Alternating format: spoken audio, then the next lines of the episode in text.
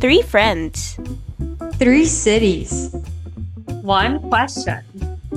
How can we turn this world around? You're on with Earth Friends.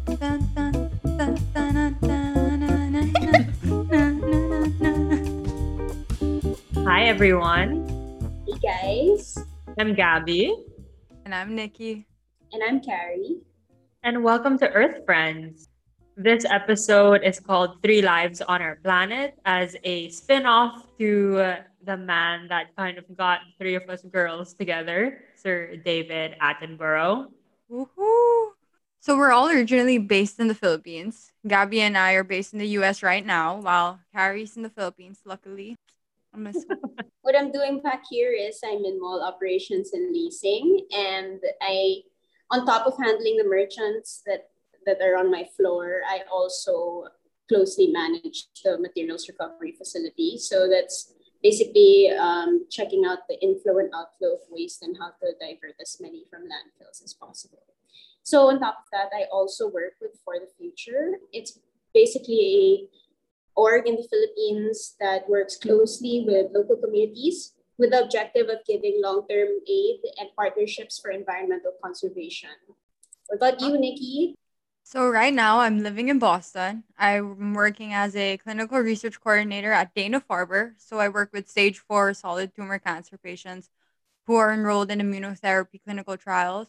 But in the fall or in September, I will be heading to Columbia to earn my master's in public health, where I hope to concentrate in environmental health sciences and epidemiology.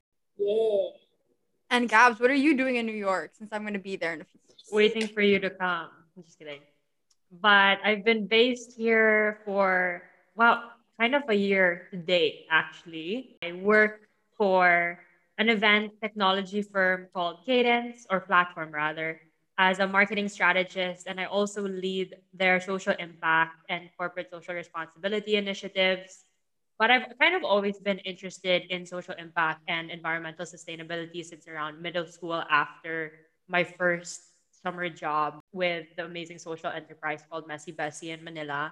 And then throughout high school and college, have just sought out other leadership positions and learning opportunities to get more involved in the space and continue to kind of grow my experience within it. And then now we're all here starting this podcast. But it's kind of funny because I've known Nikki since middle school. And then we also just ended up studying in the Boston area in college. And now we're going to be hopefully in New York together again in August. But Carrie, I also met through my sister. And the three of us kind of connected after watching Sir David Attenborough's witness statement / documentary that was released on Netflix last year, and then started to have weekly meetings. Yeah, so we just wanted to archive and document all of the things that we learned because it was so valuable for it to just end on a Zoom call. So we wanted to have an audio minutes of the meeting, and here we are, we're on our first episode. We thought it was just going to be a joke to bring in a guest of one of the friends that we know. And now we're on recording. We got mics and everything. So it's legit now. So we will start off with introducing who Sir David Attenborough is and the 5 key takeaways we learned from his witness statement. But before that, I guess it would be more right. It would be more fit to describe who David Attenborough is. So he is 93 years old, and he is an English broadcaster and natural historian. He explored all the nooks and crannies of every part of the world at a very early stage of aviation. So he was one of the first to travel to different countries, and seeing the natural habitat firsthand and being one of the first to show or share different animals to different people all across the world. He now culminates all of these documentaries with his witness statement on the degradation of the Earth's natural resources in his one lifetime. So almost a century of degradation, which is relatively short compared to how long the Earth's been going around. Despite the heavy news, he ends it on a lightful and hopeful note, which we wanted to share with you on this podcast. So the first takeaway that we learned from his witness statement was, okay, guys, can you guys believe this? We're about 7.6 billion people on Earth. 7.6 billion people. I mean, that's insane, actually. Yeah. If you think about the sheer number that is, I know that sounds like a lot in our head, but I don't think people realize just how many people that actually is. And we're actually growing each year. Like, it's not stopping from there. We're only going to be increasing more. And we use, like, the Earth's natural resources 1.7 times faster than the planet's ecosystem can regenerate. So it's very obvious or very clear that we can't keep up with our ways right now. We have to change the ways or how we're living, because the amount of resources we use then causes like a domino effect, or it trickles down to many of the causes or the reasons why we're experiencing a lot of like climate change right now, or a lot of like poverty. No, for sure. And I think, you know, all of the resources we are consuming are finite. Mm-hmm. And they're going to be hard to make up for if we even can. And I think that's why other forms of energy and or just alternatives in general are going to be important, because if we can't keep up with our own effects, which clearly we aren't being able to do right now, things will go from bad to worse real fast. And that's happening as we know it. Like, people make a lot of jokes about climate change being the cause of like how there was that really bad snowstorm in Texas, which has never happened. Or how in New York last week was extremely sunny and now it's set to snow again. That's not normal. But speaking of resources, another thing I learned from the documentary was that 15 billion trees are cut down each year. And again, we always hear about it. Oh yes, the trees are being cut down. But again, 15 billion is such a huge number. And trees are our lungs. They trap the carbon in the air. They emit oxygen that we breathe. And that sounds like a very simple concept that I imagine most people understand. But if we don't bring deforestation to a complete halt, those masks that everyone is wearing because of the pandemic will become permanent. We're going to need ventilators or some other form of oxygen to help us breathe on a daily basis. You make a very good point there. I don't think I want to wear a mask for the rest of my life. I'm already getting from this. Yeah, the mask knee is real, but like imagine having to carry on portable ventilators just to breathe not like oxygen, because the atmosphere is full of carbon dioxide. Like it sounds technical, and I think that's why people don't really see it as reality. Mm-hmm. But as soon as these technical concepts become stories of people all around the world, like that's when it's too late, and it will be too much change that we need. They'll need to occur for it to revert back to how it was. Mm. So yeah, if imagine the number, actually, the sheer number. So that's 15 billion and 7.5, 15 billion trees and 7.5 billion people. That's around 2 trees cut per year per person. And though it's not as equal, like the energy consumption per area, I mean, just averaging that in that sense is just mind-blowing. And yeah, so on top of that, 14% of deforestation is due to agriculture. That's when I realized that everything is related, and all of the interdependence on the natural resources, may it be land, air, water, anything, it's all connected to each other. And one of the things that I learned was my diet really has a huge impact on the environment. So farmland, because it's 14%, which is around the same percentage as transportation. But with transportation, people can see like the effects. But in agriculture, it's not as evident. And practicing agricultural biodiversity and supporting farms and whole foods, just simply that, like something that's good for your health, good for the environment.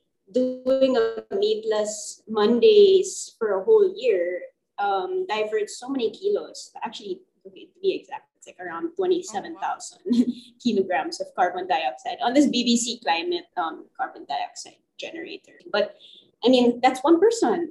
Imagine, like, that's only one person doing it for a whole year. And it's so refreshing to see, though, that despite that, people are starting to notice a trend.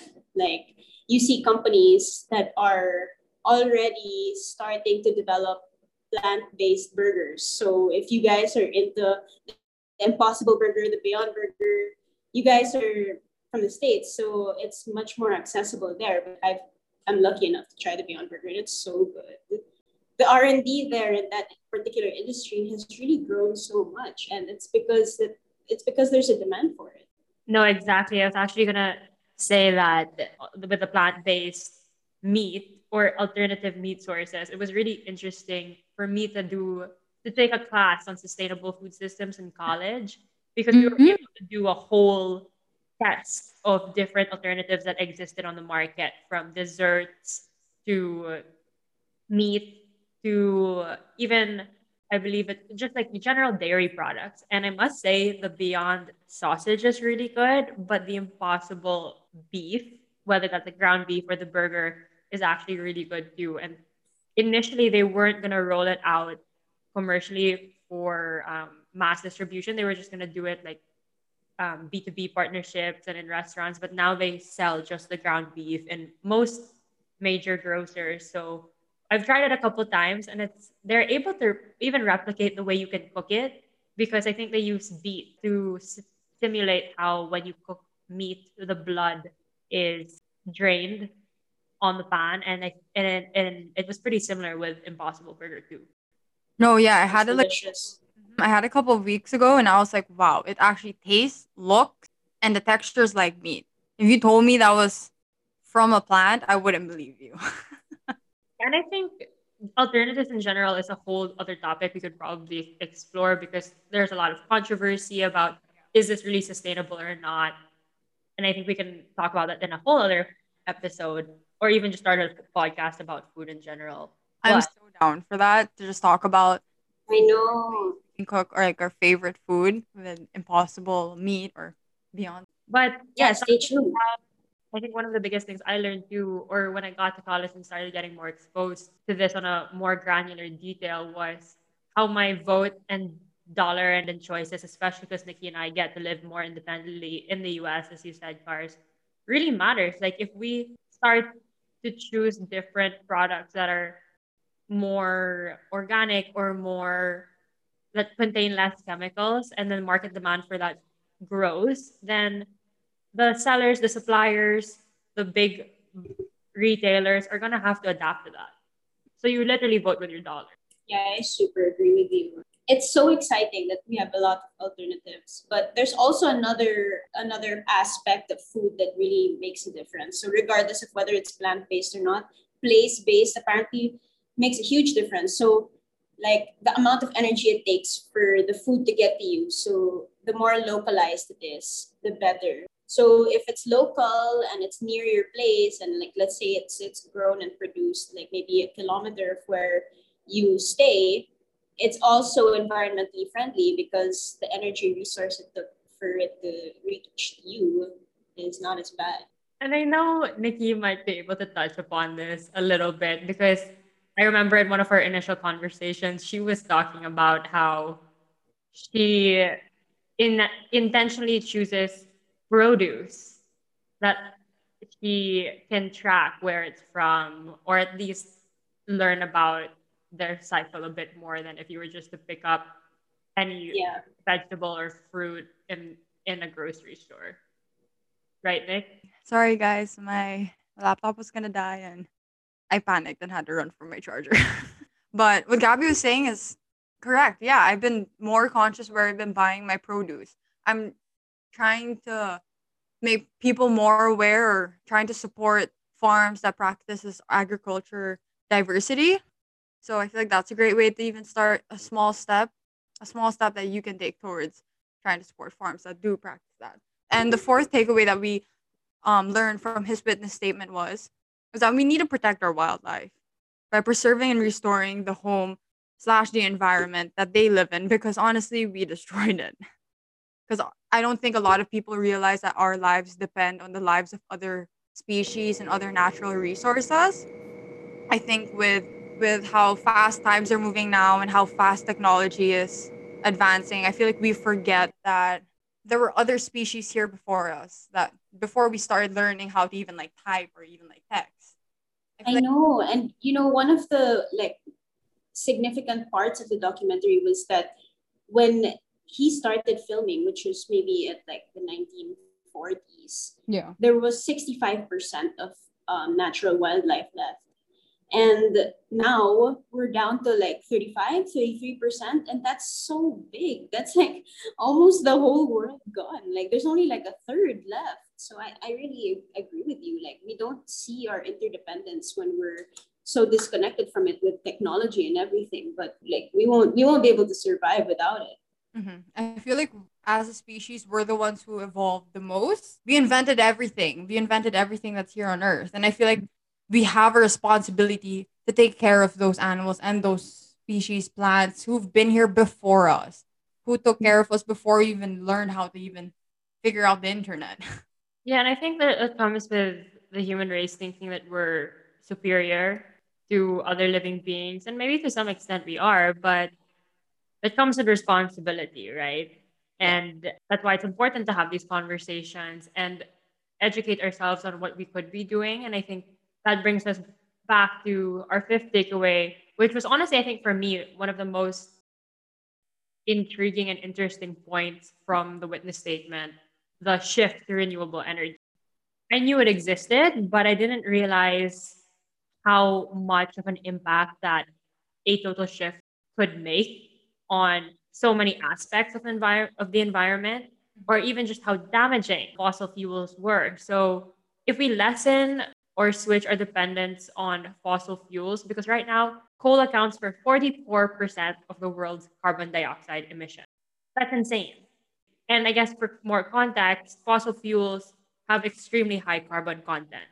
Yeah, and just the idea of how populated the Earth was millions of years ago, which is probably less than how it is now in terms of animals and wildlife, which is the source of fossil fuels. It's basically like the remains of these plants and animals millions of years ago. It's hard to imagine that these fossil fuels can supply and sustain us until the end of time. It's just bound to happen that other sources of energy would be discovered at this point. Yeah, and there's so many different types of renewable energy: geothermal, biogases, nuclear, solar, wind, hydro. And I know that with solar is becoming a really popular form of renewable energy that's making its way into mainstream operations.